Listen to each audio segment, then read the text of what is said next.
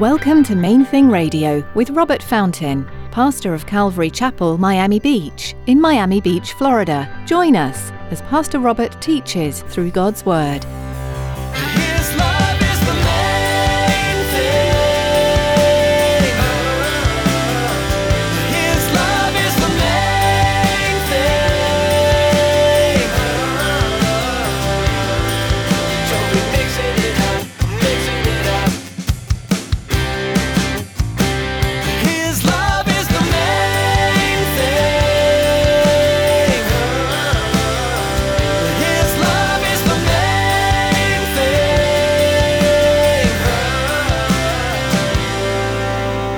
God the Father looks at your heart and says, That one's mine, sends His Spirit to live inside you, and your body becomes His temple, He does not change His mind about that and move back out six weeks, six years later.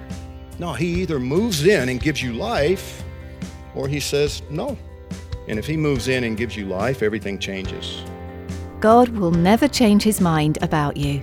As you listen to today's message from Pastor Robert, he teaches you that once you've received Christ as your personal Lord and Saviour, you are sealed. You are God's child forever. He's not going to ever change that or decide to reject you. You are His for all eternity. Stick around after today's message from Pastor Robert. I have quite a bit of information that I'd like to share with you. Our web address, podcast subscription information, and our contact information. Now, here's Pastor Robert in the book of Matthew, chapter 20, with today's edition of Main Thing Radio. His love is the main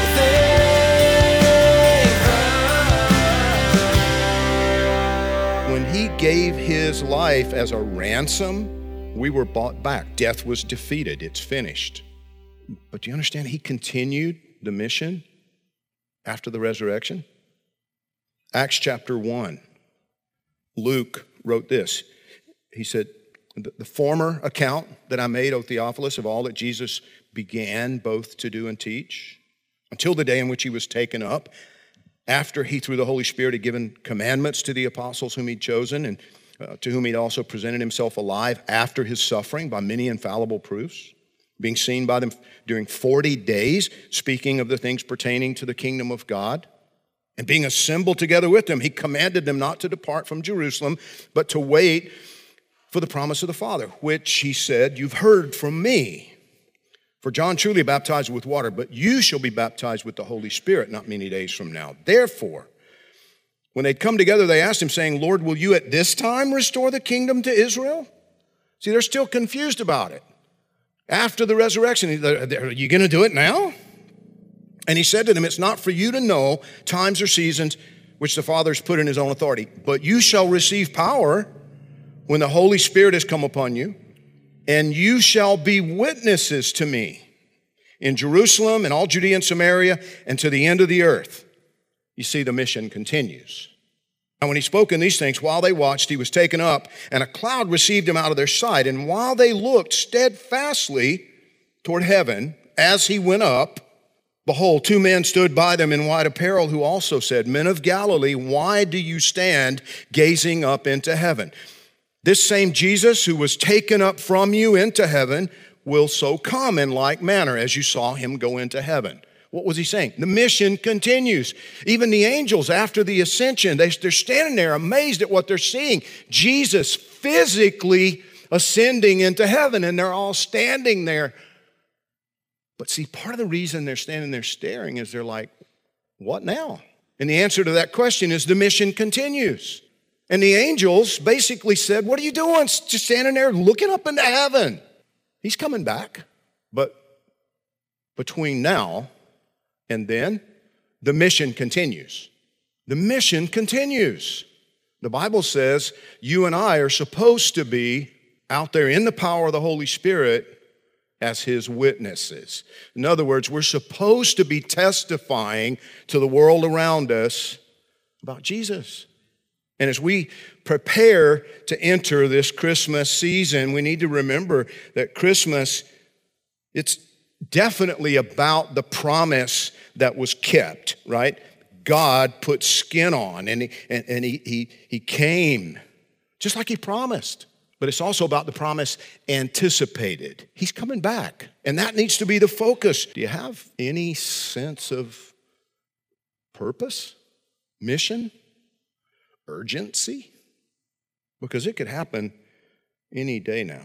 And as we celebrate his coming, we need to be anticipating his return. That has to be something. Listen to me, because you're going to hear me talk about this between now and Christmas. This has to be a focus. As we celebrate and give thanks for the baby in the manger, it must be a reminder. The waymaker, see, that's about more than just you getting your stuff dealt with. The promise keeper, you see, he didn't just promise James and John that they were going to drink the cup and be baptized with the baptism. He promised that to all of us. All who desire to live godly in Christ Jesus will suffer persecution, he said. It's not, not a maybe, not some. He said all. And you know what? Please hear my heart with this. See, the promises that many times you and I are afraid claim for ourselves, like that one, those are the actual blessings. Those are the actual blessings. There are an awful lot of people who they're getting recognition right now. They're viewed as teachers and preachers, as spiritual leaders or business leaders. You know, they're wealthy, they've got all the fun toys. The book of Proverbs says, Don't envy those people because it doesn't last long. It's all going up like a puff of smoke. And if that's all they have on the other side of the curtain, pity them. We need to be living with a sense of anticipation. Any day now, any day now, this is all going to be over for us. Any day now, he's coming back. He's going to keep second part of his promise. Because yes, he came and he and he suffered and he died and he defeated death and he redeemed us all. He is still coming back to establish an earthly kingdom. He hasn't finished. The mission continues. The Apostle Paul wrote to the Corinthian church in 1 Corinthians 15 51. He said, Behold, I tell you a mystery. We shall not all sleep, but we shall all be changed in a moment, in the twinkling of an eye at the last trumpet. For the trumpet will sound, and the dead will be raised incorruptible, and we shall be changed. For this corruptible must put on incorruption, and this mortal must put on immortality. Any day now. I have to ask you have you actually asked God to be the God of your life. Because, see, I, I, remember growing up in church, you know, like I said, I, I can remember being a toddler. And, you know, and I mean, I, I grew up, I heard the message week after week after week after week after week. And, but but I, I came to the conclusion that all I needed to do was say a prayer asking Jesus to be my Savior, forgive my sins. If I just said the words, well, that's what it meant accept Jesus, and, and then I could be baptized, and, and then it really didn't matter what I did after that. And I had this total misunderstanding of the grace of God. And, and see, what I find is, you know, there's, there's so much confusion today. You know, I, I, the, people want to argue about can you lose your salvation, can you not lose your salvation? The conclusion that I reached after years of agonizing over it is no, you can't lose it. The problem is, most people who call themselves Christians don't even have it. They're playing a game. And they, they don't even realize they've been deceived. But Paul said to the Galatians, God is not mocked. You Can't play games with God. And the only way for a person to be saved is for the all knowing, all powerful God to put his spirit inside them. That's what makes a person a Christian. Praying a prayer, saying the right words, going, jumping through religious hoops, that, that that doesn't make you a Christian. When God the Father looks at your heart and says, That one's mine, sends His Spirit to live inside you, and your body becomes His temple, He does not change His mind about that and move back out six weeks, six years later. No, He either moves in and gives you life, or He says, No. And if He moves in and gives you life, everything changes. Everybody around you knows something happened. What happened to her? She's different. He's different. So again, I ask you the question have you, have you truly, have you sincerely asked Him to be the God of your life? Because if you haven't, you need to do that, like right now. You need to recognize you can't do better than having God in charge of your life, teaching you, leading you, guiding you, and instructing you. You can't do better than Jesus has paid for everything if you just ask. Just ask. He'll be your God. His love is the main thing. His love is the main